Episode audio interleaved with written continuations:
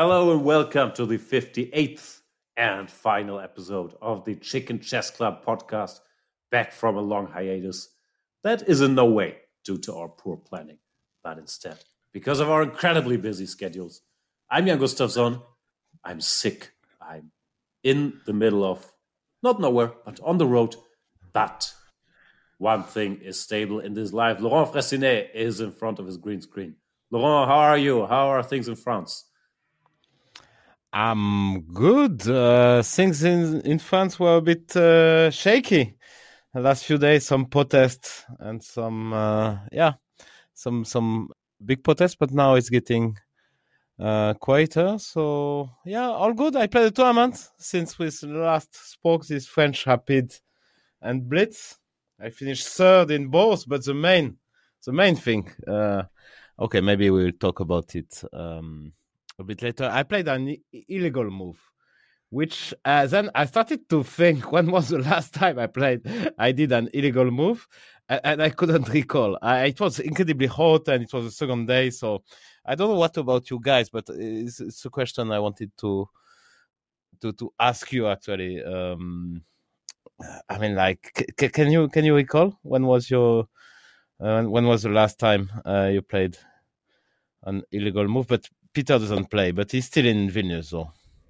Yeah, I don't recall playing it, but I always wondered if there were some kind of equity in in, in doing it. I mean, uh, I remember I played this Blitz tournament in, in, Norway some 15, 20 years ago, and it was Agdestein against uh, Tomi Nybäck, and uh, Nybäck was basically outplaying Agdestein. But then suddenly Agdestein moved his knight two forward and two to the side, and sort of re- reversed the Zugzwang. And then poor sort of was shocked and did something and lost.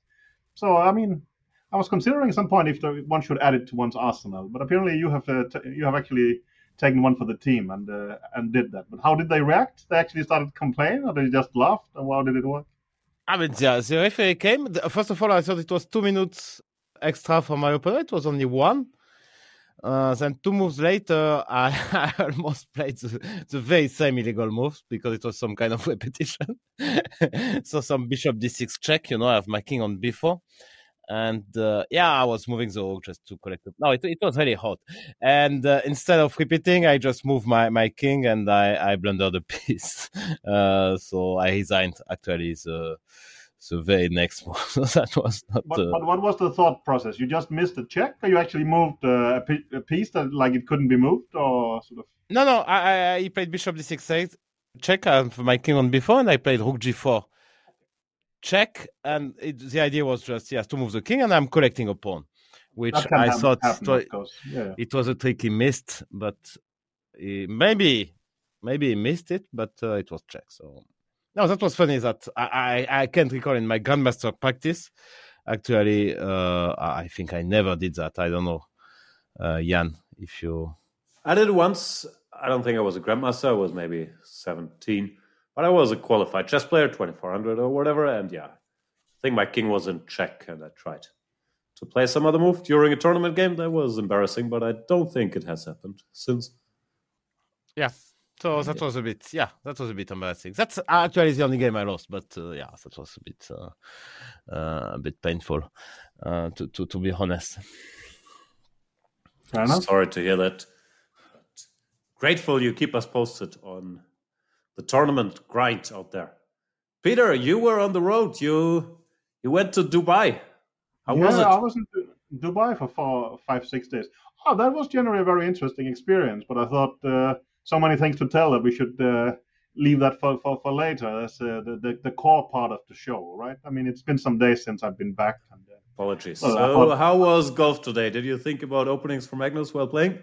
no, I'm sort of, I, you know, golf actually starts to make more sense if you take it more seriously. Well, I still tweet from the golf course, but uh, I mean, I try to also focus on golf out there. But uh, in a, in a couple of weeks, as uh, I'm planning to have this Baltic golf, to, golf tour with one of my friends where we play golf for like eight hours a day for four days and go around the, the whole of the Baltic. So I'm trying to prepare hard for that at the moment. So I'm obsessing a bit uh, with golf compared to, to normal, uh, and uh, it's fully there. But I did actually realize around midnight that Magnus is playing a tournament, so I had to do some work in the morning before golf. But um, well, uh, no, tons of golf at the moment, and um, I'm an interesting, you know, uh, place. It's uh, it's very difficult, but it's, it's also very interesting. Do, you have time time. to do you have time to follow shogi still or not? No, I follow it a bit, but uh, no, that's also complicated. And of course, um, with with chess, uh, you know, I have uh, you know problems with a lot of Russian players. In shogi, there's a lot of Belarusian players, so I'm I'm you know squeezed from all sides in these kind of things. But uh, no, I don't play much shogi th- th- these days. But I, of course, I, I follow it and, and watch some videos and stuff. Thanks for asking. But uh, what kid- what? Yeah. Yeah, sorry. no, kids are away at uh, either with grandparents or at some summer holiday camp, but wife is, is working hard, so I'm I'm basically fully engrossed in golf these days. Where's your family, Jan? Okay. Yeah, Jan is a bit, yeah, he's a Yeah. bit, a bit sick, but he's, uh, I'm very jealous actually. Uh, I mean, Jan is traveling all over the world. This is, uh, this is just amazing. yeah. Yeah, such a skill. The, the jet set chess life. My family is back home. When I get back I from, thought- I thought, well, living in Paris, is the point where you don't have to travel, you just have uh, the the center of the world right in front of you. Yeah, but, yeah, that's uh, not not enough sun to my liking. Not enough beach. Fair enough. I like. I prefer Thailand. I mean, Dubai was like 40, 41 degrees outside. I don't know. That uh, strikes me as, as too much, but maybe there's no such thing. Uh, Yeah, it's a bit too much. it was a bit warm in Dubai, no? Like late at night, you could go for a walk, but during the day, it was a bit much even for me. Yeah. No, I was going, for instance, uh, one of the days for a walk for two hours with uh, this Danish kid Jonas Bjerre, who turned uh, 19 uh, during the tournament, and I'm, I'm a Danish chess player. I'm still still on speaking terms with, and uh, you're completely soaked in sweat, not by doing exercise, but just by walking around. Simply, I mean, it's uh, it's incredibly hot. So, um, I mean, it's peculiar um, situation for chess, but of course they well, if you stay inside the hotel, if anything, it's almost cold, right? So um, it was very nice, nice event. I guess we will talk a bit about that when Jan was uh, Jan will first have to update on his, his family and uh, health situation. I was sick. I was on a flight and I fell asleep with this. It's not the air condition, but the thing that blows air into your face still on. And when I woke up, I noticed the damage immediately. Uh, I think I caught a cold there. And yeah, life is very rough, but I will, I will heroically fight through it. I'm in Bali in a chess training camp, as you do. Um, and yeah, hopefully Please stop, I can stop recover. this. Is that Are you traveling business class these days or not yet? No, no, no economy, but I I always spend my own hard-earned cash to book a seat at the emergency exit because my, my legs are very long. That's, okay. that's the hack. Then I have space. It's fine. Yeah. Other than that, I don't have very much to report. So I guess Peter will just give us the full round by round report on how did the Chingari Gulf Titans play against the Triveni Continental Kings, Peter? uh, I'm not that fully into team names yet, but I thought you got off a bit too easily there. Can you tell us Bali? Is that just an upgrade on, on Thailand, or is it uh, different? To my mind, it's a downgrade. It's a compromise because in in Thailand, it's supposed to be rain season. Here, it's supposed to be nice. Ironically, it rained here today, and I heard that Koh Samui is running out of water supply because it's been so dry and sunny for a very, very long time. But yeah, I guess there's not there's not too much to complain about regarding the location. We're still training hard for the World Team Championship in in Düsseldorf. So you're basically training here in the heat, and then you're expecting that when you come back to cold Dusseldorf, you will uh, perform there, right? I don't know. It wasn't. I'm not sure if anybody's still listening to this, but wasn't yesterday the warmest day in recorded history? Like Germany, I'm end of August. It doesn't have to be, you know, Maybe, maybe you're right. Fair enough. Fair enough. No, let's talk about the, the event in in Dubai then. And uh, I was a spectacular event, interesting being there. I mean, I, went there with kind of low expectations uh, in, in a way because there was a lot of criticism online and such. But I thought when, when getting there, it was clear that the players and organizers was pretty excited about it. So that was quite a, quite interesting in in a, in a way.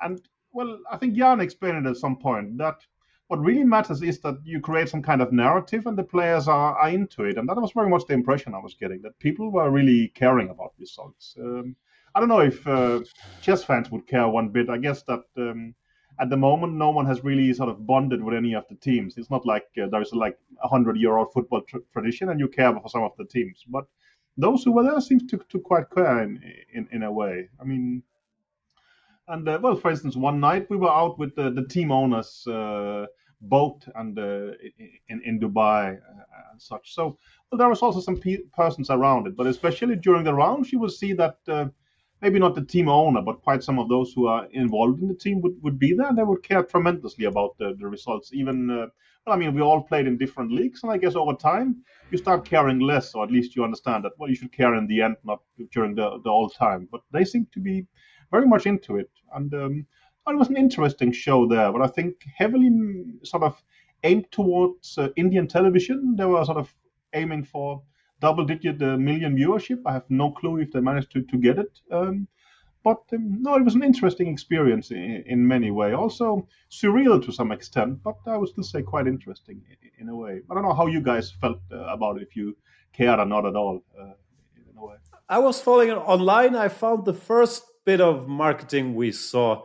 It felt a little corny or over the top or um, a bit chat GPT-ish, but uh, I I kind of turned on it because once you guys started getting more pictures from on site and people seem to be enjoying themselves, and you have all the best players in the world and it's fast-paced action, I think the vibe was generally positive. I can't say I watched much live, but from, from what I saw on Twitter, and yeah, people really seem to be into it. People tried hard.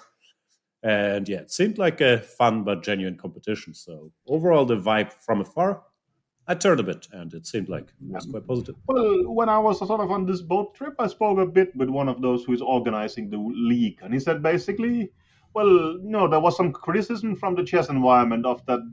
Well, there was too little chess a day, but for them, it's like uh, the sweet spot is two and a half hours of TV coverage. If you go more than that, it doesn't work uh, viewer-wise. They were saying. So they were basically saying, okay, each day has to be two and a half hours, and that was what they were aiming at simply. And um, no, I understand it's very, very different from from the chess world, and it's hard to, you know, embrace fully. But at least they seem to do things, but uh, quite consciously with some kind of uh, idea behind it in, in, that way, and not uh, hoping to build the brands and stuff like this. But, to, to, be to be fair, I followed.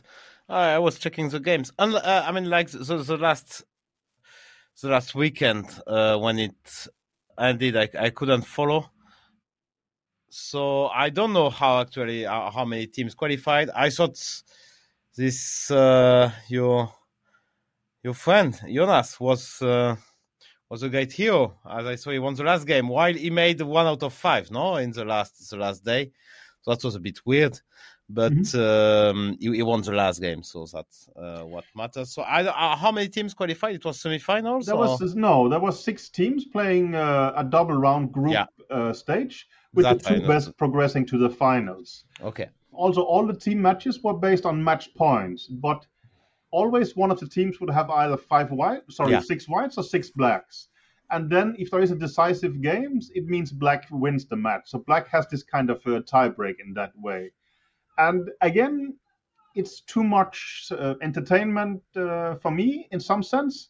On the other hand, it did actually make the game matches very, very interesting. For instance, I think uh, there was this epic clash between uh, Vishy's team and Magnus' yeah. team, where it was basically down to Vishy Magnus the last game. And uh, well, Magnus needed to win with black, and then his team would win the match based on tiebreak. While if it was a draw, Vishy's win would uh, the team would win. So basically, the whole whole match can flip, you know, based on a, a draw and a win, which is not normal in, in, in a normal match.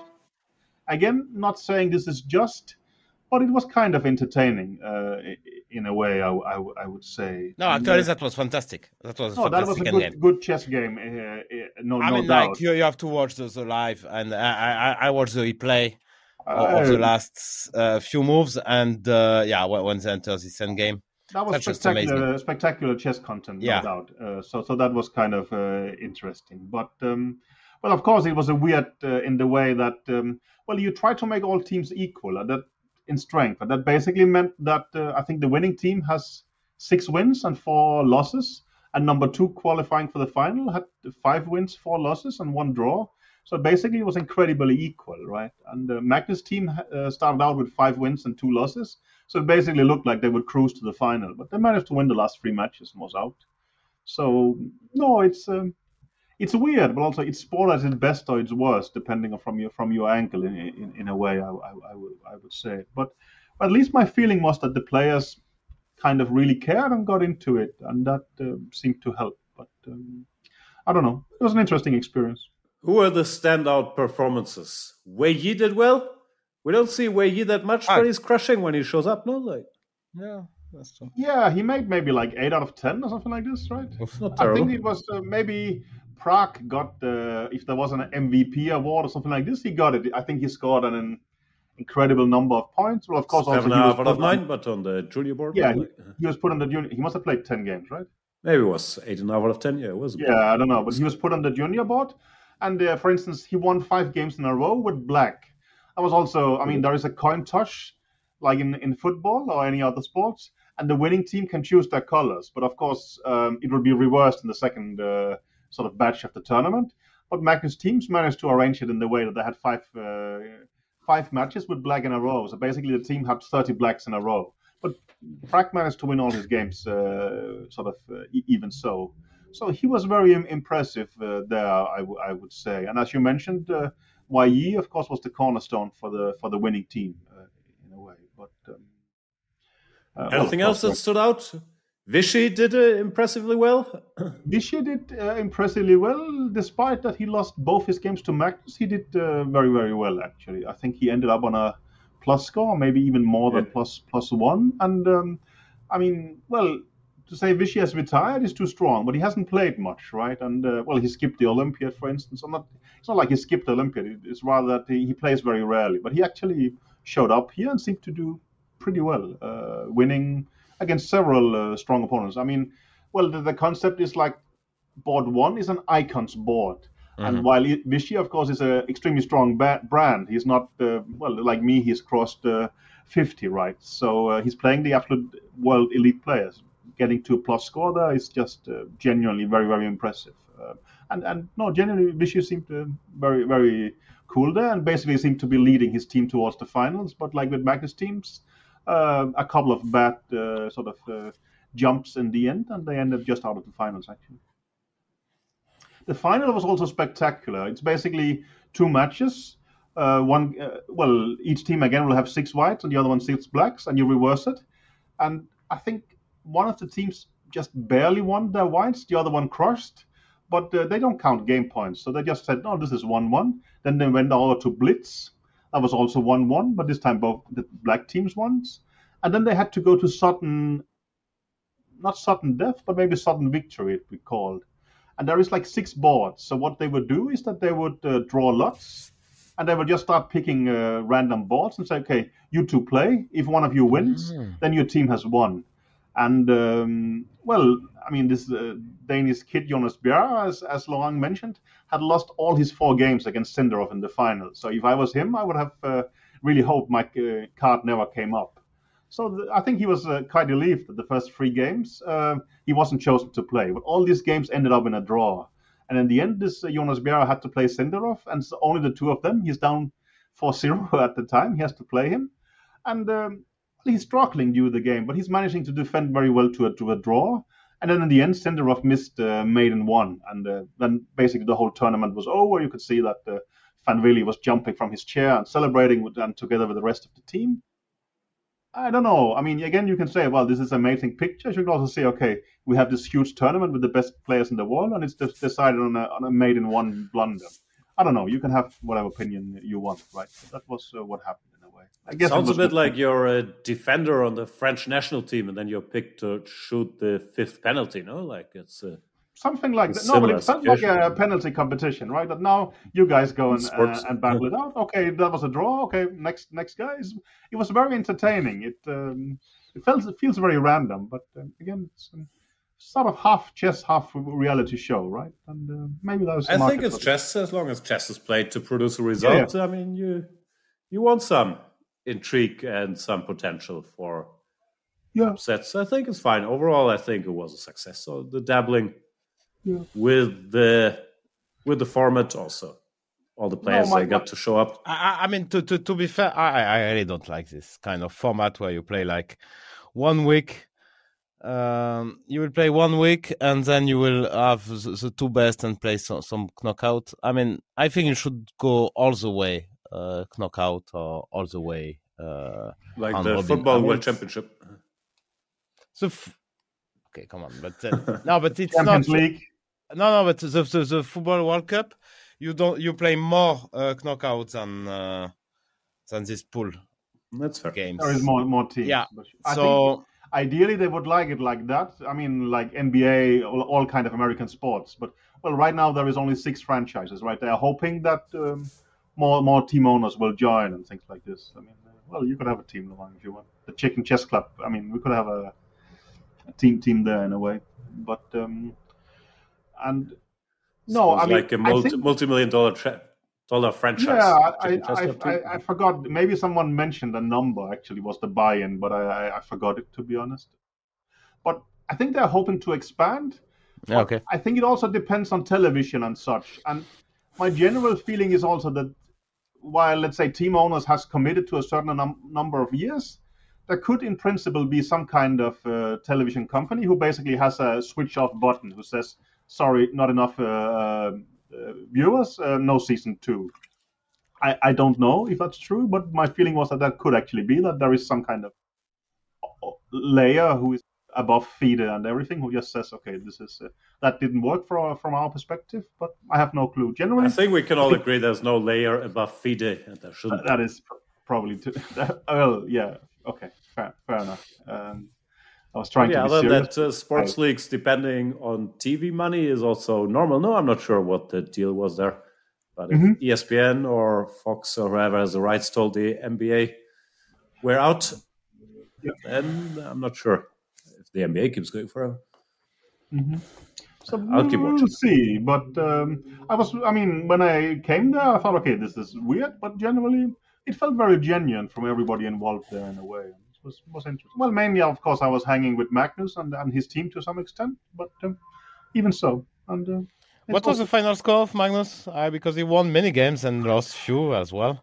So I guess it was a plus score, but not not big. It's a no? plus score of something, but uh, I mean, but that was also the thing that you start caring about the team results also to quite an extent, right? Because uh, I mean, well, you so know, you felt when- more of an SG Alpine Warriors coach than a Magnus. not fully, but well, like let's say when you play Bundesliga for Baden-Baden, you understand that your team is going to win anyway, so you actually care a lot about your own result in a way, right? Here, it felt more more the other way around. That, uh, no, of course, I would Well, much now we have care my- about our home arrival time. Excuse me? Yeah. Okay. Yeah, that's a good thought. Uh, yeah, but um, no, I think. Um, and well, you can really see that the, those organizing the team they they cared so much, and they were so happy when they won, and uh, you know very qu- quiet when they when the team lost and something like that. But uh, he shocked me with one opening choice against Aroniana's Black. I cannot remember. What was it actually? What was it? I mean, some really weird stuff. Didn't he just play this double Fianchetto in the But in the one King, game, Kings Indian? ah, maybe. I mean that he he played against Yeah, uh, yeah. That's. Lukash and uh, No, no, it was something Gary more, Gacy. more shocking. if you're thinking about Black against Aronian, I think it was that, right? I mean Yeah, you, Was you're right. I will check it. Out. He's playing Tiviakov's system, so well, well, what do you want? I mean, Yeah, that's true. That's good. That's legit. sounds like I agree. main, man, Yeah, Magnus Main won that against Aronian. He had this quite shocking blunder. I think he explained it as always. When it's a trivial blunder, there was quite some thought and a blackout behind it. But I haven't seen him do anything like that, like to take on d5 and knight takes d5 and knight c3 checkmate. That was No, so, I mean, That was it obvious complete, completely tournament decisive, right? I mean, Aronian's the, the, the winning team would just have been out with one round to go, and Magnus' team would have qualified. Uh, of course, there were still games in progress at that time, but basically, Magnus turned a somewhat better position into. Well, he literally resigned on the next move, right? well, it was mate too, literally. No, Yeah, yeah. No, no, it was very strange. Think- And you're right. I think he tweeted some kind of uh, advanced reasoning, but um, well, yeah, he gave no, some long line where he had missed knight c3 and calculated rook e8 to go rook takes e4 and then knight c3, knight d6, and so on. But yeah, that was that was surprising. But Yeah, happens to the best of them.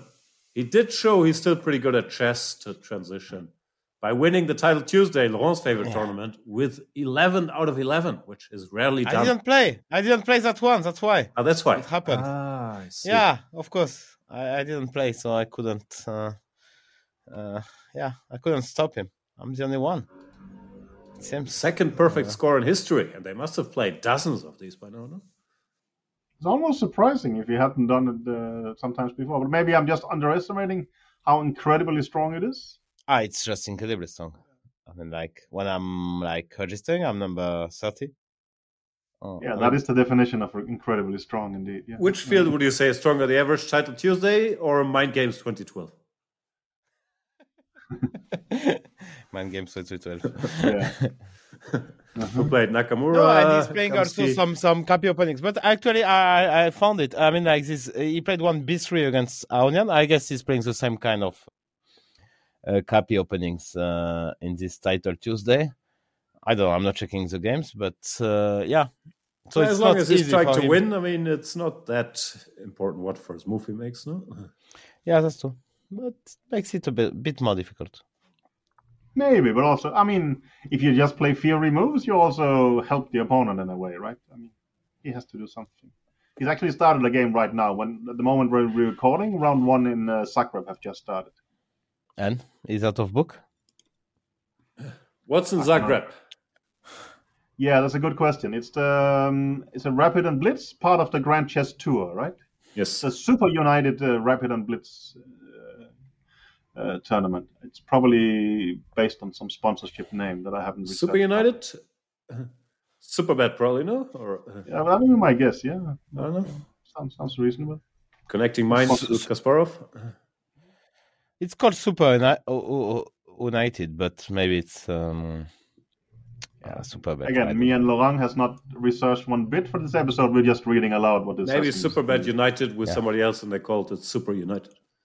Yeah, fair enough. Um, but no scores yet. But Magnus is uh, well, he's playing Gukesh, and uh, on the subject of Gukesh, Gukesh had a pretty rough uh, tournament in in Dubai. I think that's putting it mild. Actually, this was that was very strange, right? Someone who is was doing that well in, in Norway chess against the absolute world elite, even uh, crushing everybody except Magnus in Armageddon's. And then you see him in, in Rapid where he completely imploded. I don't have any reasonable explanation for these uh, incredibly outliers in, in, in, swings from Norway chess and uh, Dubai. I mean, I just have no. I, I, it's basically impossible to understand how you can, you know, swing that much. Uh, I'm still a fan. Gukesh stays right up there in the junior power rankings. But he's a bit more stable in classical, you could maybe argue, where he's really had, since Wijk at least, consistently good results. But yeah, we believe um, he was on Magnus's team. Maybe yeah, was there was there too much attention? Team. Nah, Pragg Pragg did pretty well on Magnus's team as well. Yeah, maybe, but it was not my impression that this was a huge uh, issue in a way. But of course, maybe it's intimidating playing on the team with Magnus and having Magnus sitting next to by. But it's like ten or fifteen minutes a game. Do you actually care who's sitting next to you? I guess you are just too engrossed in your own game normally. Uh, oh, so you, you can't you can hardly see him behind all the hair, no? Like. Uh. yeah, that's maybe I, I forgot. I stopped paying attention to that. But uh, again, I'm sure you did. Yeah, that's a, a known a known storyline with you that you never pay attention to your your boss's hairs. This has been going on for decades. Yeah, uh, that's not, my focal, focal, point, to be honest. Uh, that's true. I mean, just a joke, now, Yeah, that's a good pirate joke, which I enjoy. Maybe I'm uh, giving away secret, inform- confidential information now. But that was please do, do now, now. Well, finally, yeah, now finally, we get it. I, I was playing golf, so with Mag- golf with Magnus in Dubai. no, no, no, no, not what we want. No, no, no, please, please. We want the, the, true story, which you, you told me once, but you never. But then you you've denied it ever since. Yeah, that's just amazing, actually. But yeah. you forgot you told it once. Anyway, yeah. Zagreb Grand Chess Tour starts today. Magnus Nepomniachtchi, Caruana, Alireza, Anand, Rapport, Duda, Gukesh. Somebody misspelled Gukesh. Yeah, that, that's on purpose. Um, Saric, uh, Lupulescu. I saw some odds of winning were published somewhere, probably on Twitter. Magnus at 45%. and everybody else had less. Is that fair? In, total, or for no, for event? this this Zagreb event. Uh-huh. What I Yeah, was I think- surprised by Duda, who I think won the last of these events, only at five percent according to that. Yeah, well, they're just no, no. But I think you're thinking of these mathematical models, right? That's just uh, taking the ratings and doing simulations, which is a very cool thing. But uh, it might want not tru- book results, yeah. truly reflect uh, your your insight uh, level of understanding. I would say. No, I mean Duda I mean, won obviously two of these things. No, Yeah, Sorry, yeah. I mean, to to be fair, I, I have the feeling. I mean, I don't know. I, did, I cannot back up with any stats, but I have the feeling that of this Rapid and Blitz, Magnus, since it exists, I mean, he won. He's winning one one out of two, basically. I mean, he won. He won so many of them. I'm not a ma- always so mathematician, but that comes close to forty-five percent. Yeah, exactly. That's, that's why I think it's a good percentage. I think forty-five percent seems. I'm ready actually to bet. I would bet on Magnus still. But I mean, in a- an event where it's combined blitz and rapid, I would Yeah. feel that that should definitely favor Magnus. I mean, Yeah. so many more games. I mean, it should really be helpful. I, w- I would, uh, I would guess he's more than fifty percent. But of course, um, Well, Duda did look- win the last one, so he's due one. did he? Keep up the. I thought Magnus won. Okay, Ah, did Magnus win? I really thought so. Ah, I Duda mean, won the uh, rapid. Yeah, Magnus. Oh, yeah, I apologize. Duda- Yeah, yeah, you're right. Of course. Yeah. Duda needed to win. in the Duda last just won the rapid. Yeah, yeah, yeah. I'm sorry. You're right. Of course. Yeah, yeah. No, yeah, Magnus take everything whole thing as uh, almost as usual. Um, I'm Yeah, he didn't so much uh, fake info. You know. Yeah. Okay, No, you did no, no, you're Fair right. Yeah. I apologize. Yeah. Okay. Also, you weren't there, but- so I could just have done the math. I was not there. Was I? yeah, that's, that's what I'm saying. no. That okay. That that was a good one actually. Yeah, fair enough. I mean, I mean, and uh, the question is, uh, who else ca- can win? I mean, like I see another name who can win, but I don't see. I think Nepo Fabis are not stable enough to to to to win. Uh, I mean, Firouzja Caruana. yeah, I mean, there. Alireza, of course, of course, Alireza can win, and he did show of course. in in San Luis that, that he can. So um, last year, uh, but uh, yeah, from the, I mean, like Vishy. I mean, I cannot imagine uh, Rapport as well. Said Chupulescu. I mean, maybe maybe Gukesh. Oh, he's not that stable. He's not that good in, in rapid. Yeah, it seems compared to classical. Let's say. 27 games, nine rapid and uh, 18 blitz. Of course. Uh, that is too much. I mean, he could win maybe a shorter distance, but this is, I mean, to win this, you more or less have to be kind of the best, right? So, and- Yeah. I mean, don't don't get me wrong. Just Gukesh is 17 years old, expecting him to be better than the the best in the world is asking too much. So it's a two horse race. Yeah. It's a bit Who are the horses? and Magnus. huh? Magnus and Alireza? Or? Yeah, of course. Okay, sorry. Sorry, I asked. I mean, okay, in Blitz, I mean, like uh, in Blitz, I think Alireza is 2900, right? Caruana is also pretty cool in these events when he really cares about them. So we will see about that. But, uh, I yeah. don't think. it's- People think of Caruana as being weaker in rapid and blitz, but many people don't know. He actually won a rapid and blitz match against Nakamura. Well, He was Really? incredibly that? close to winning another one recently, but he actually didn't. So that, that When was that? it's been a while. It was was some St. Louis event, I think. Ah, okay.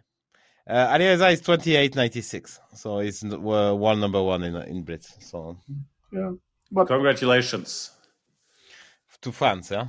Uh, Yeah. To you personally, to Ali Reza, to Mohamed Reza. And that's To Hamid very, Reza. very impressive. yeah. Okay. Thank you. but I mean, Ali Reza is actually playing an event, right? That is that is something. Uh, he ha- he didn't enter the World Cup, right? No, I doesn't play the World Cup. I don't know. And do we have any clue why? No, Base played a lot. He played uh, no for his standards. No, I mean he played this thing and where was it? Romania. Then he played Norway chess, Zagreb. So- I mean that's uh, that's been a, a fair level of activity compared to what he's been doing before that. Yeah, it's a bit, of course, it's a bit sad to skip World Cup because there's like three spots. So for the candidates, so yeah, He- it he's not a doesn't help your chances to qualify. He's not a particular favorite to pick up the rating spot, right? No. How dare you? It depends of no, no. I I don't know how it exactly works, but they are so close that uh, yeah, no, it's hard to say uh, what is the strategy behind that. I guess he will play. I, I don't know if he confirmed or not uh, Grand Swiss in this Isle of Man. I was invited, guys, to this uh, to this Grand Swiss. I declined. I mean, Wow. I'm not go- I'm not going to make. I'm not going there two weeks to make eleven dollars and and go back home. I mean, this is not. But also this- in World Cup, you would get paid, right? In Isle of Man, you will just have your expenses paid, right? Yeah, I have everything paid, and there's forty. I mean, fifty prizes basically. But you have to make. I mean, like to get a prize, you have to make plus one, I guess. Do you see how Peter shook his head? Like there's zero chance he will get one of 50 prizes. He collapsed his green screen so hard he was shaking. Yeah. Yeah, no, I. It's a bit long, and the weather is not great, so. Yeah, I will keep my my October months. Uh, not not. I mean, like this is big open. I don't. It can be a nightmare. I mean, if you start poorly, then you, you have nothing to play for. You are stuck there. It's eleven games. I mean, it's, it's too much. So. Yeah, no, I'm not going there. Wo- Wo- World Cup is good, yeah, because you get you get something, even if you lose in the first round. Keep us posted on your tournament plans. Um, I will. You must training camps must start soon, yeah. Say Your training camps for the World Cup must start soon. I don't have a training camp. I would No? I will try to, you know. Uh, yeah, I don't know. I mean, I, I, I- I mean, the, the, the pairing tree was published, and I really think it's way too early to. I mean, Fide should have waited more. I mean, let's publish that three days before. Yeah, I don't. I'm. I'm not planning to prepare uh, much, so I have some, you know, extra motivation since I saw the, the pairing tree. If it goes by rating, you're telling us that you would face Anish Giri in the third round, right? Yeah, exactly. And uh, yeah, it's a double motivation because uh, uh, yeah, I would really love to. I mean, first of all, if I get there, I'm You're rich. N- no, but already it's uh, it's a- after it's a bonus. I mean, like okay, I'm happy to. I mean, if I win my first two matches, it's already it's already a good result. And then if I play Giri, that would be that would be funny. We'll see two chickens playing together. So no, I've yeah, I was close to as I explained to you before the show. I was close to to So, and I'm. I mean, against So, I don't see how I'm winning a game actually. I mean, against Gay, you know, can happen. Uh, sorry, remind me and maybe some of our listeners. You had a match with So. No, but I, I, in general, I don't see how, how to win a game. Ah, you mean you are close in the pairing tree with So. You are much more. Yeah, scared- exactly. I mean, uh, like uh, Jules, Jules Moussard is playing very close to me, and he's playing Wesley So with number six, and Guy is number five. So, So I your was- logic is that one Wesley away. So, you think he would just have your skill set dominated, but with Giri you have considerable chances, or what is it? At least I'm not scared. I mean, like uh, I don't feel. I mean, he's a favorite for sure, but I feel I have chances. I mean, like call it uh, Flip it, 10%, flip 15%, but Yeah, I feel I have chances. No, I mean, like I, I see a way how to beat him. You know. Are you gonna tell us which one, or is that gonna uh, come No, as a shock? I fully agree. Yeah, yeah. At the very least, that Wesley would have crushed you. Shout out to Wesley. Big fan. no, against Wesley, I, I would not uh, have a plan. Let's say. I mean, like, uh, I mean, the you plan would will not have just the plan. Try to survive the black game, make it to the tiebreaker, and hope to somehow get lucky. I thought, on the contrary, what big underdogs do is that they should force a draw with white, and then complicate as much as possible with black, and just uh, you know pray Yeah, that for counts as surviving, trying to survive the black game. No, I mean to scare them a little Yeah, bit. yeah. Of course, it makes Sure. sense. No, but basically keep the distance to one game, which makes the it's very uncomfortable for the. No, reduce the number of games. Yeah, I mean you take the quick draw with white, and then you you hope for the best. Because also, And I, and, and, and, I, and I also take the quick draw as black. No, Yes, but obviously you would, but I mean you won't get it. you would like That's to. the point. but, uh, Who knows? no, I thought. Um, Okay. No, but let's see. I mean, like, okay, yeah, well, it's for for later, obviously, and uh, yeah, no, it's a special, of course. We will, of Uh, course, I do daily really- coverage on the Chicken Chess Club channel of every really love Laurent game match. that lasts longer than yeah. 25 moves. No, this is the, the, the first match. I mean, because I was checking, they published this uh, yesterday. I mean, the, the first match, uh, the guy is 22 30, but I can tell you he's playing much better than that. I mean, it's not. Uh, I mean, because he's 22 30 because he's not playing uh, many tournaments. But I checked his games. I mean, he's not. Yeah, 20, yeah. I No, mean, no, Laurent his, is- level is not, not 22. Wow, you checked his games already, pretending like you You're didn't in the right, prepare. right but Yeah, no. playing at You're already scared, yeah. So- Yeah, Like I'm it. scared already. Yeah. Uh-huh. So um, I'm worried already about the, the very first match. So uh, yeah, I, I'm not going to prepare for Gay. That's for sure. Wow. Okay. Speaking of the very first match, we have the very first World Championship match between Ju Wenjun and Lei Tingjie. How's the transition? I'll admit. Um, starting today at the time of recording, it was a draw. This is the Women's World Championship match happening in Shanghai, and I'm blanking on the other city that It was, was- Lei Tingjie's home city, also in China. I was a bit surprised. Sorry? Yeah. Sorry, sorry, sorry. Please, please. Uh, I, I, I- I didn't know the. I also don't know the city, but I know the. I saw the game. I mean, actually, I checked, I checked the game. It was interesting. Okay, good. You were a bit surprised by what?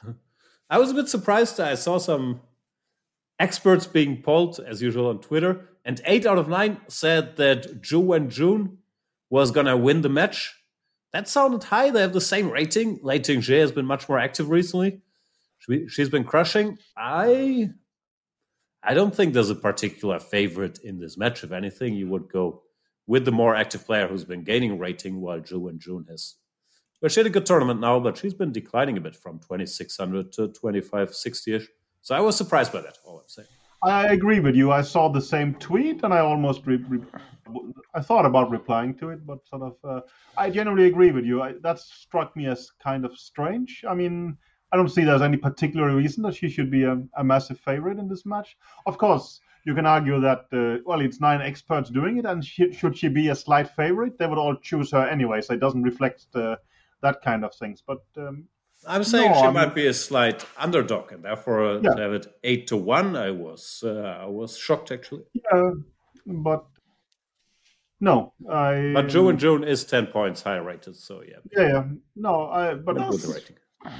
And she's also more well known, but I also guess. my feeling is that Yeah. neither exactly. the experts nor us uh, are experts enough to have a clear opinion on these things, right? yeah. I mean, I uh, would say we're more experts than the expert. And yeah, yeah. correcting I- that was actually what I thought when I saw the tweet as well, but uh, that would be immodest to tweet that as resp- Except for? Ben Johnson. Greetings to the Perpetual Chess Podcast, who was the only one who chose Lei Tingjie. Shout out, Ben. We see you.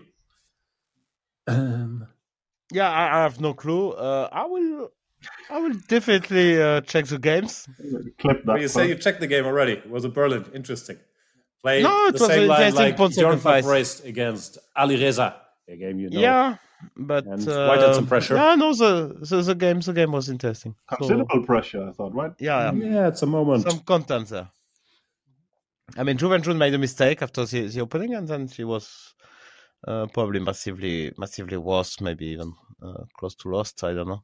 She could have taken some bishop. It looked drawn, but she didn't. And then she, she suffered. No? It's Yeah. early days, but do we see different patterns in, let's say, th- this match compared to the Open World Championship match in terms of here? Well, they would play the Berlin and uh, more sound stuff, while Ding was going completely out of his his way to play very abstract openings in, in a What? way. he played the Marshall. It's his first opening. And Maybe That, that I the, the understand. Berlin I'm, I'm, I'm think- the first opening. Like yeah, I'm thinking about with White. Um, that well, if both players do like that with, with White here, I mean, but she I was see. playing some small idea against the, the Berlin, right? So it's I think Maybe- was fairly standard first game, even for an open match. No, you play some small idea that's Yeah. not too risky. You hope to get a little something, and then yeah, ends in a draw. And you also get certainty that your opponent plays the Berlin, which normally you assume anyway from whoever it is. But yeah, I thought it was normal, a bit similar to Magnus playing this forcing line in the Petrov against Nepomniachtchi in the second game, admittedly, but I think oh, maybe. sort of similar vibe.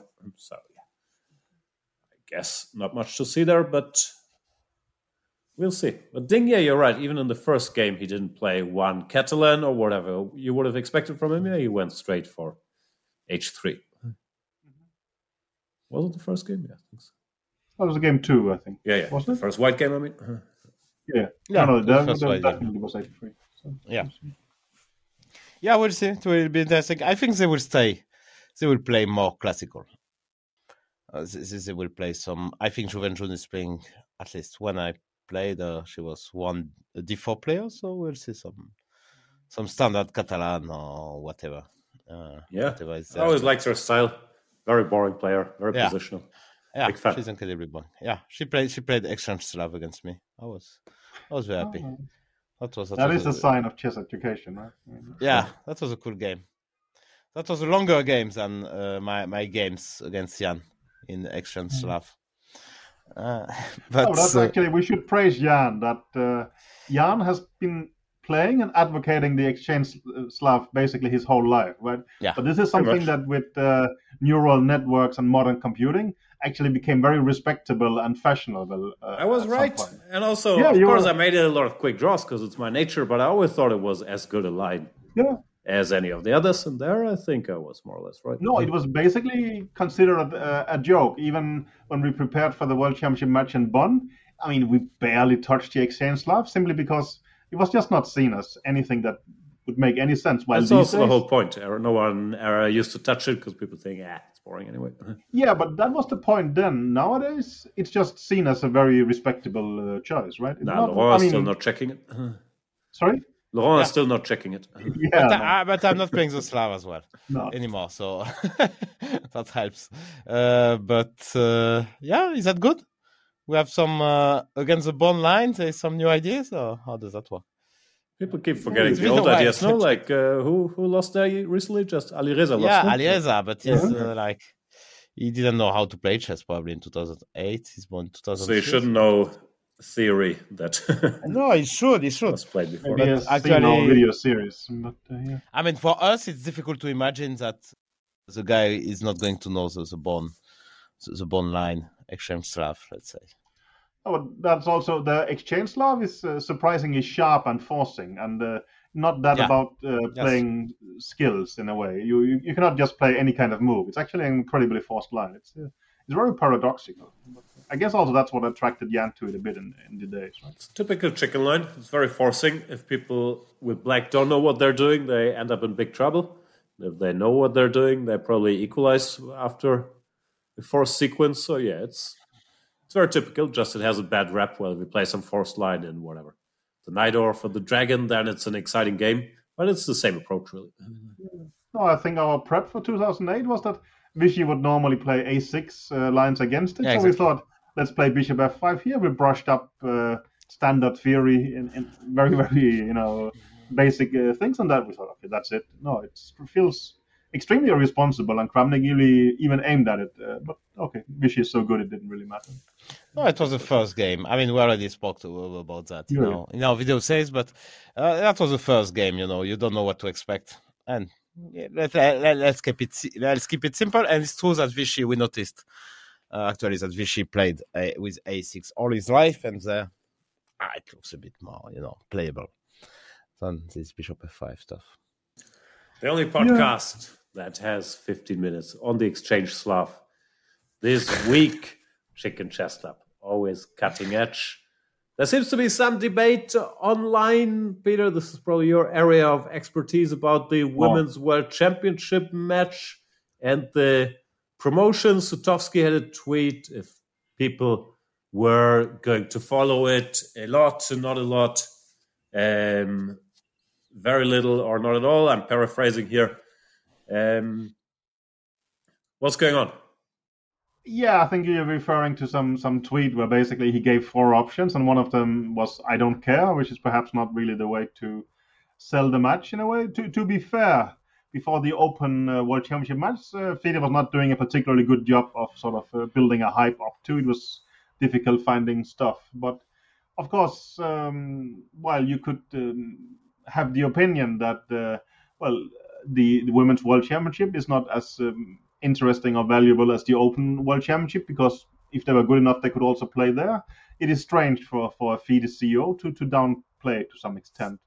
But I mean, well, also from my perspective, well, there is no huge narrative in this match, right? It's two Chinese players, and well, I'm not very emotionally involved in this one. In earlier matches, at least you could say, okay, well, you might root for one of the countries or something like like this, right? So it's so a bit Kasparov Karpov you were out on as well. No, that is a long time uh, ago, and that was, I mean, the point was they had actually built their sort of uh, fan base even uh, internationally. This is not particularly the case with uh, Ju Wenjun or uh, Lei Tingjie, right? So it's in that sense, it's a bit uh, weird uh, in some ways. I mean, the previous match, I could, uh, you know, uh, root against uh, one of the players due to her sponsorships or things like that, and uh, like that or not, but it creates some kind of narrative in a way, right? Here, it's so it's you're basically strange. upset there's no Russian player for you to root against in the match. No, that's not exactly what I said, but um, I can understand why people are perhaps less excited or engaged uh, this time due to the pairing in, in a way. I think I mm. think there is objective reasons for that simply, and that's not unreasonable in a way. If anything, no, I hear what you're saying. I'm I'm, I'm playing devil's advocate, not, of course. Yeah. It's not the easiest uh, match to to to market in that way. It's uh, I think fair enough, basically, right? It's. Uh, Jie fans, check previous episodes of the prestigious Chicken Chess podcast. We've been we've been predicting Lei J's victory here and supporting the campaign for a long, long time. So how You've dare been. you?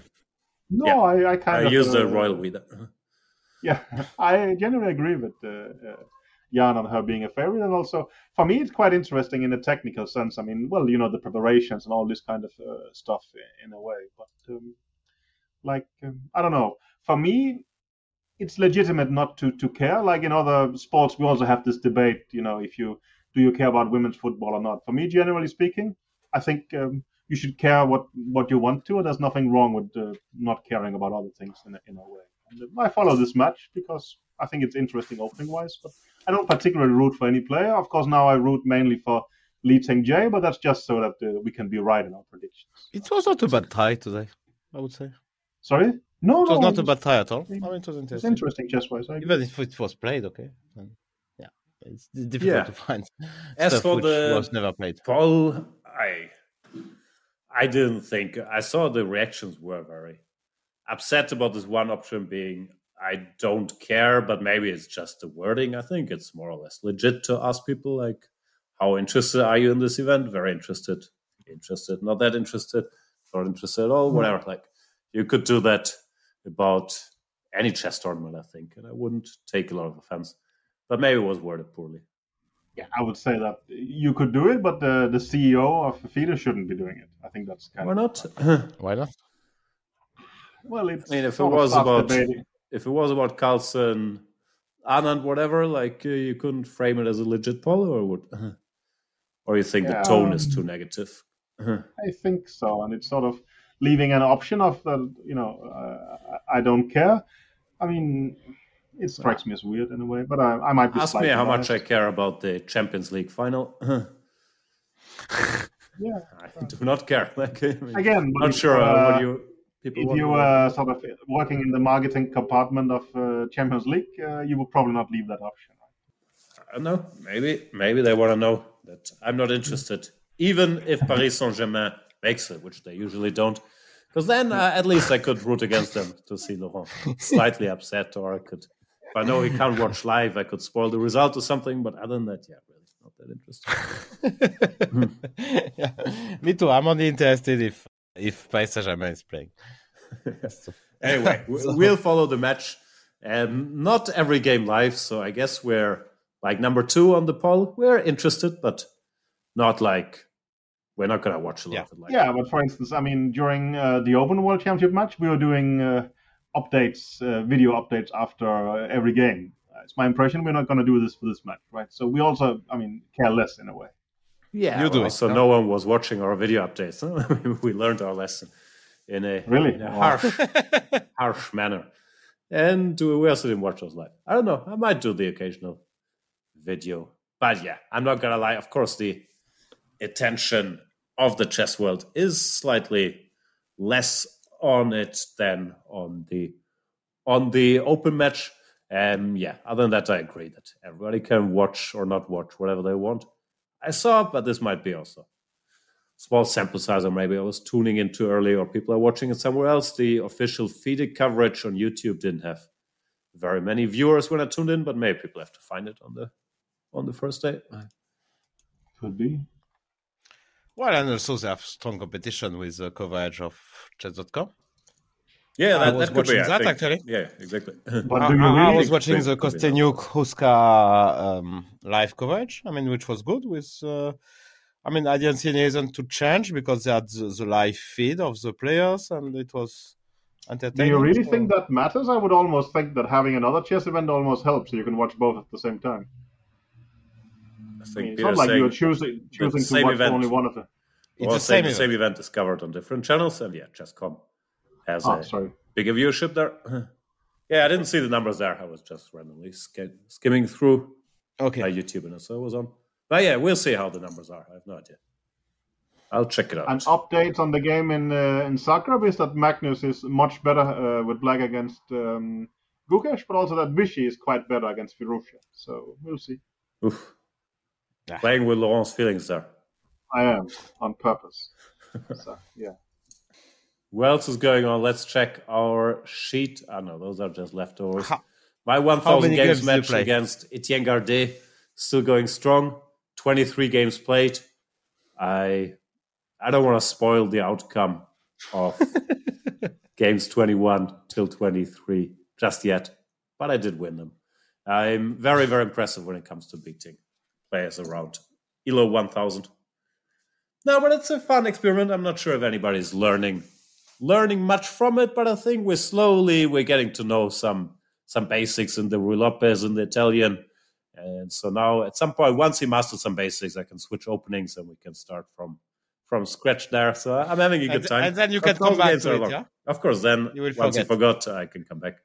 But no, no. You're basically doing like they did with Alpha Zero, right? You sort of you're training it along the way, and it's supposed to get better. And after a billion games, they'll start beating you. Or I'm not sure Etienne wouldn't think Gardet so. and Alpha Zero can be um, exactly compared there, but yeah, basically the idea is how much he can improve from just playing me. So if we like he's blundering pieces, I guess, if he's one thousand. So Sometimes. to yeah, ah, okay. So to how for how many? I mean, let's say every ten move, you are expecting him to to blunder one piece, or how Well, does the that thing is, and I can control a bit with white. If I put pressure, I normally I'll crush him quite quickly, especially if I slightly surprise. Because with with black, if you don't know so much, it's very hard Yeah. to get out of the opening. But with black, uh, especially if I don't try to put pressure directly, then it can be a normal chess game for quite a while. If I play e4, e5, okay, he knows to go knight f3, then bring the bishop out, then cover the pawn with d3, then castle, and then well, it takes takes a while to threaten anything. But of course, you- if there's a small level of surprise, then he doesn't have the pattern recognition yet to know what to do, and then the are you trying to hold uh, back a little, or you're just trying to crush him? Are you No, trying I'm to trying- make the content? I'm trying to win every game, but I'm not trying to crush him every game as quickly as possible because also it's way more educational if we play a few games in these E e4, e5 structures so he can pick up some principles there. How do you guys do this in simuls? I normally sort of try to win as many games as possible, but also hold uh, back a bit in terms of crushing people too much. I, mean, I guess Laurent is just ruthless, right? of course. Yeah, in you I try to crush because we're trying to finish it early. No, I mean, you don't want it to No, last no, I don't. I don't hours. try to. I try to to.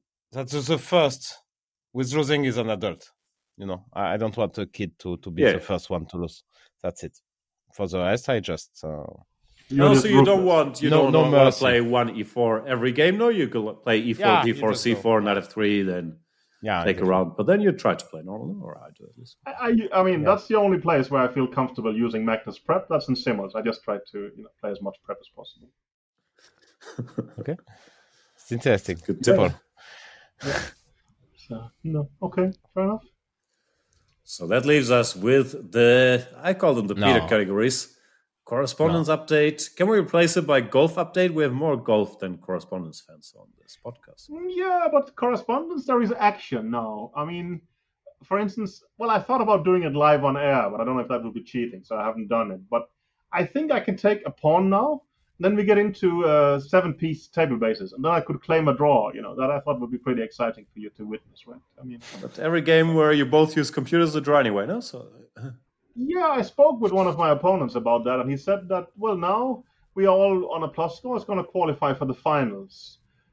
Collusion. But so no, all.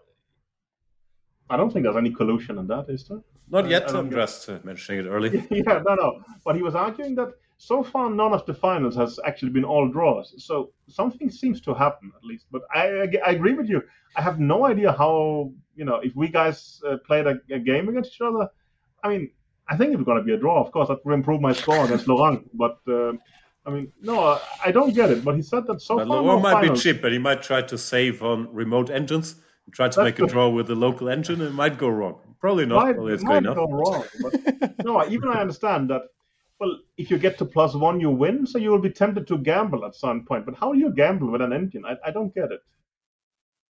But one thing that actually is a difference is that I That's, that's I mean like that's exactly why we're, we're just we think it's just completely I mean like uninteresting. But, uh, again, maybe now I'm I mean, I mean that, that's why that's exactly why you're making the point like we are making for the from the I'm very giving away industry beginning. businesses, but uh, well, the guy I'm chatting Industry with, uh, my opponent, was mentioning that engines can be wrong because uh, I think Stockfish, uh, whatever number it is these days, they will have inbuilt the 50 move draw rules.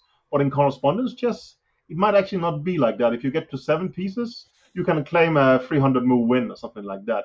So there might be positions they evaluate. So the trick is probably to get position that Stockfish evaluates wrongly in a, in a as a draw because you can win in more than uh, 50 moves. It, it's a complicated thing to actually achieve by. by Now that you know this simple hack, all you have to do is get positions that are winning in 300 moves against Yes. the other engine, and you're good to go. Yeah, yeah, no, that's. Uh, I mean, if anyone has managed it, I will bow my head uh, to the extreme. But uh, No, Yeah. I, I found actually one one. I mean, recently I was checking some endgame and uh, Stockfish was showing 150, and I didn't know what uh, that meant. That meant you And hadn't actually clicked on to- this little button which said use NNUE or activate table bases. No, No, I mean it's a bishop endgame, but with uh, many pawns. oh, okay. say- I don't think that refutes uh, Gusti's argument. I'm but, probably still right. Yeah. Mhm. Okay. No, I'm not I- sure, but yeah, often when you. Anyway, I ahead. sometimes had this uh, rule in the I, back. know, I, I, it's a draw actually. I think. I mean, I couldn't uh, couldn't improve, so I Oh, was a bit that- surprised that the evaluation was so high and it was still a draw. it was uh, maybe one time when I at least uh, I got some recognition from Nakamura, but he was sort of we were talking about some endgame that like this one Laurent mentioned said that it was like 1.5 plus, and I pointed to him that saying, well, if it says 1.5 plus, but it doesn't start increasing on bigger depth, it could very Yeah. well be the sign it's a fortress and a draw. So, uh, and he seemed to think that was a you know a relevant remark or something like that. So that I got. To... no, I don't know if I got recognition, but at least I chose to. Was that how your bromance started? Yeah, it could You're be. I dropping mean, that uh, knowledge. well, I mean, also you talk about bromance. I don't know if we exchanged one word in uh, Stavanger. I would say so. Uh, But that's that's don't- offline. You, you can be online bros and offline. You so know. maybe you're right. We can be off. Yeah, yeah. Then maybe, maybe you're right. Yeah. So it's a good point. Maybe he just thinks I'm good material for his show. Could be. Don't we all? Sounds Don't we all? Don't we all? Yeah, Having enough. said that, we move on to the next and final topic of today's episode.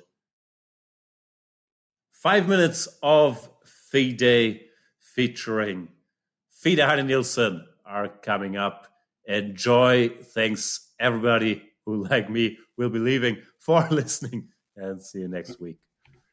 goodbye Jan and goodbye Laurent as well. But uh, today's subject is actually somewhat important, I, I would say. Um, I think something people hasn't paid enough attention to is how well this full-scale invasion has uh, affected the Ukrainian Chess Federation. Of course, it's been affected in a direct sense. We have seen that uh, well, some of their members has died or had family members died. Some of them are sent to the front. I mean, we saw well, we know that uh, I think Kovalenko has been to the front numerous times. We know their vice president uh, uh, is also uh, at the front, for instance. And we saw even in the early days of the full-scale innovation that uh, the the team captain of the, the European gold-winning team, Sulypa, was defending his home home city at, at, at barricades and so on.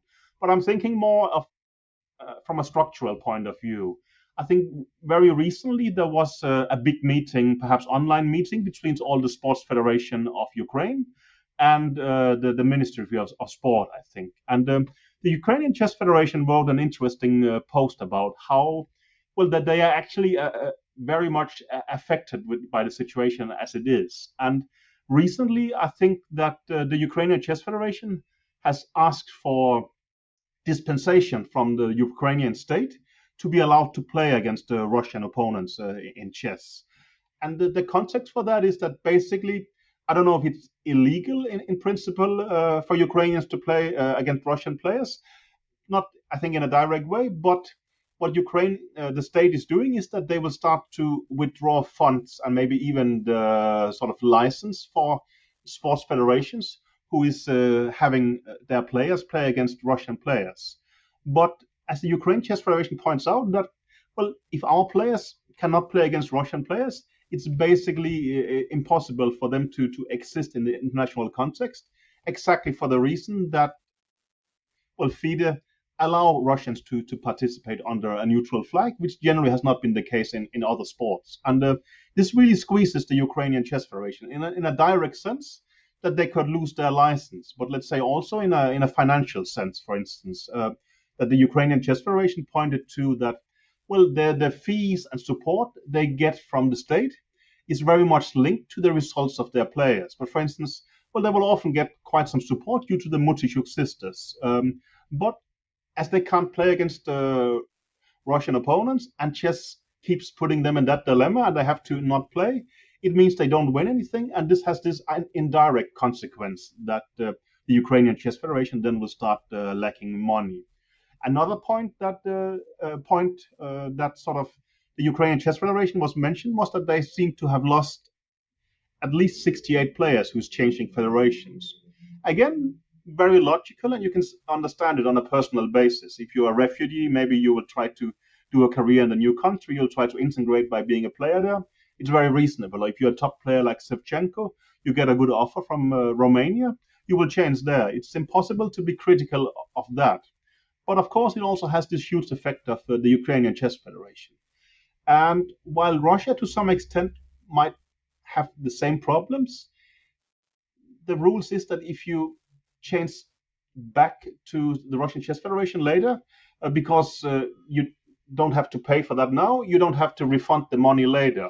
But for the Ukrainians, it's kind of different. They might be financially compensated for losing players, but it means that uh, after, well, for instance, uh, should the war uh, finish and the, the, players want to become Ukrainians again, well, then they actually have to start uh, paying for it, and that could be, well, completely impossible for the Ukrainian Chess Federation at, at that time.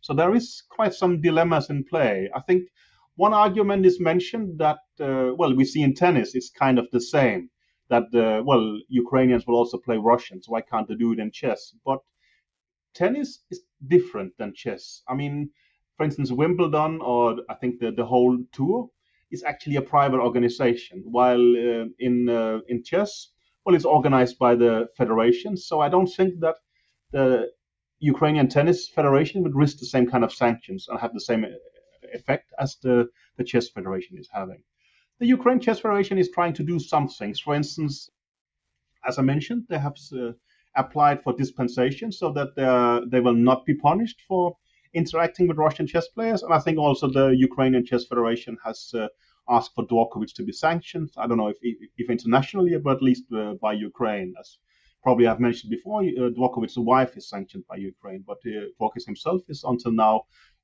not sanctioned in a way. So I thought it's relevant to mention that, of course, Ukraine and Ukrainian chess suffered in a very, very direct, direct sense, but there's also this huge uh, indirect uh, uh, reasons why they suffer. And uh, the Chess Federation wrote a, a, big piece about that on, on Facebook. And um, I think it's uh, relevant to, to keep in mind. And also that well, the chess world generally have a responsibility to help the Ukrainian Chess Federation and the, the chess community in general because they are suffering from these kind of structural things that uh, the chess world is not having this direct uh, ban of Russian players. And when a lot of other sports have that, it leads to this kind of effect that I tried to describe here. And um, I assume that Laurent no, Laurent is actually still here, so uh, we can say goodbye together. Jan left uh, a while ago, right? Yeah. Yeah. Oh, he Jan is back. Ah, he's coming back. Wow. Wow, amazing. Okay. Hi, Jan. Hello again. We're I was still, listening actually. Yeah, yeah. We're still podcasting. We are, we are. We just, uh, we can basically say goodbye and such. I think Magnus has basically won, but it's not fully clear. And uh, as you mentioned, Duda, he's he's busting Nepomniachtchi with black. So maybe your your expert opinion was actually spot on. Duda's tough, but they're Yeah. both on my Düsseldorf team, so I have no horse in the Really? Nepomniachtchi Duda fight. Wow. Okay. Okay. Fair enough. Good to hear. Yep. Anyway, maybe we sh- uh, we don't have any. We didn't ask uh, listeners for questions uh, this time, right? No. No. If you have any questions, send them to um, I don't know Twitter, maybe. uh, Chicken Chess Club at uh, Gmail. Is that the address? I have no idea. To Twitter, to Patreon, somewhere, and we will get back to you in a timely fashion.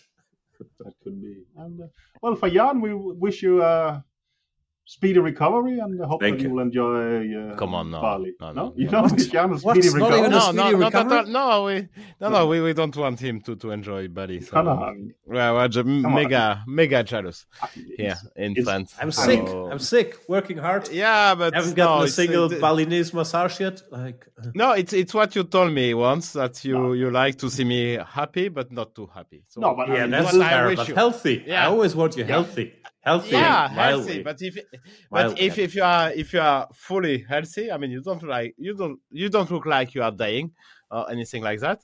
So if you are fully healthy, then you will enjoy it. No, but you're breaking much, the co- so. code here, Laurent. I mean, you can be mm. against. You can. I will hope for you losing in in chess, except when you play Giri. Of course, but And healthy. for mm. for chess politics, I will also hope bad things for people. But I thought health and family somehow we actually wish the best, right? I mean, even Yeah, but it's Sure. very small. Come on, it's very small. very figure small. in He looks, he uh, got he in looks his- in his- terrible. No disrespect. He looks in a perfect shape. Come on, he doesn't in need any shape. kind of He massage. hasn't doesn't have this glee in the eyes he normally has when we're doing podcasts. I would say.